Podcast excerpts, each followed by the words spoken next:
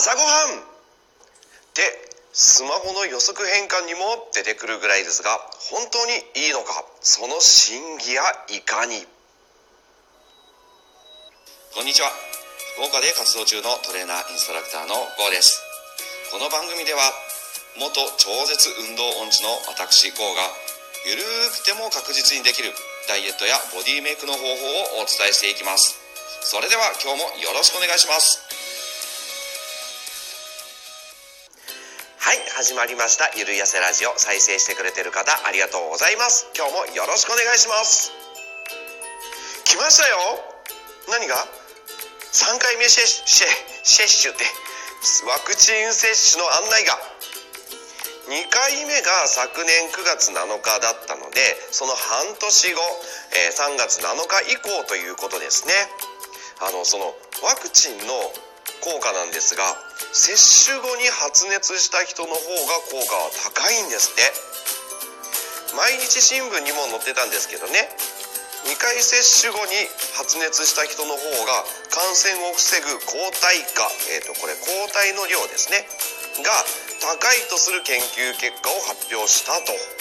研究した九大病院と福岡市民病院の病院によると研究中の3回目接種でも同様の傾向が出てると。いうことで熱が出た人ほどワクチン効果が高いとしているということですね。まあでもあんまり苦しみたくはないですよね、まあ、僕自身もどうなるか追ってご報告いたします。さてさてさてさて今回は朝ごはんについての話なんですが、えー、朝食食べた方がいいのか食べない方がいいのかまあいろいろ言われますよね。これね結論から言うとどっちでもいいです。あいやいやいやいやいやあのどうでもいいというわけじゃないですよ。これから説明しますね。まず朝食をとることのメリット。1集中力記憶力のアップ。これは学力テストなんかでも知られていますよね。テスト前にご飯食べた子、えー、小学生とか中学生とかの方が、えー、学力が点数がアップしたという報告がありますね。2運動パフォーマンスのアップ、えー、脳や肝臓筋肉にエネルギーを入れることによる効果ということですね。なんですが食べるものによってはダウンするので注意が必要です。よく言われますがスポーツの大会前に験担ぎとかで、えー、勝つとか本当は良くないんですよ。おにぎり具合がいいんです。続いて3肥満予防。はい気になるこれですね。でも8時半朝のね午前8時半を境にそれより前に食べるか後に食べるかで違ってくるんですね。より血糖値を上げづらいのは8時半より前。個人的には6時半から7時ぐらいがいいかなとは思ってます。4間食を抑える。これはまあ単純に食べて満足といったところですね。5タンパク質の吸収アップ。代謝アップ。実は夕食よりも朝食の方がタンパク質の吸収効率は2割増しと言われてるんですね。さらに同じく朝食の方が夕食よりも食事誘発性熱産生えーと、ご飯食べた時に出すエネルギー消費ですね。これが、えー、朝食の方が大きいということですね。ちゃんと消費をするのも朝食ということですね。最後に6サーカディアンリズムの調整。えー、体内時計ですね。この体内時計をリセットする効果もあります。頭も体もボケないようにすることができるんですね。うしてあげるといやーたくさんありますね。明らかに朝から食べた方がいいじゃんってなります。はい僕もなってます。さて逆にデメリットはあるのか。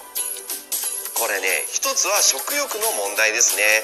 前日の、えー、晩ご飯にもよりますが食欲がないのに無理して食べる必要はないかなと思ってます。体の声に耳を傾けましょう。時間が来たから食べるとかではなくお腹が空いてるのかどうかというのは非常に大事なことですね。それから朝はもうどうしても食べられないっていう人いますよね。そういう人も無理して食べなくていいかなとは思ってます。これは続くダイエット視点にもつながってきます。朝ごはんを食べずに昼ご飯と夜ご飯が普通になってる人は朝を食べることで単純に摂取カロリーが増ええ体重増につながります。実際朝食をとるグループと取らないグループで実験したところ取るグループの方が体重が増えたとの研究報告も本当にあります。最後にサーカディアンリズム。これ、えー、メリットの方でも出てきましたが実は朝食じゃなくても朝日でも調整は可能です。体内時計は太陽とともにあるので日を浴びることでもリセットはできます。もちろんメリットデメリットの数で言えばメリットの方が多いですし個人的にも朝ごはんは推奨はしてます。でも無理をするぐらいなら無理して食べなくてもいいよってことですね。まあ、もし夕食とのバランスを取りたいとかリズムを変えたいとか朝ごはん食べられるようにしたいということならフルーツとかプロテインドリンクから入ってはいかがでしょうか。習慣にはしやすいと思いますよ。はい今日はここまでいかがだったでしょうか。朝食をとる取らないは自由ですがいいこともたくさんあります。少しずつでも気にしてみるといいかもしれませんね。いいねやお便りをいただけたらむちゃくちゃ嬉しいです。あと少しでもためになるなと思ったらフォローもお願いします。お相手はこうでした。またね。バイバーイ。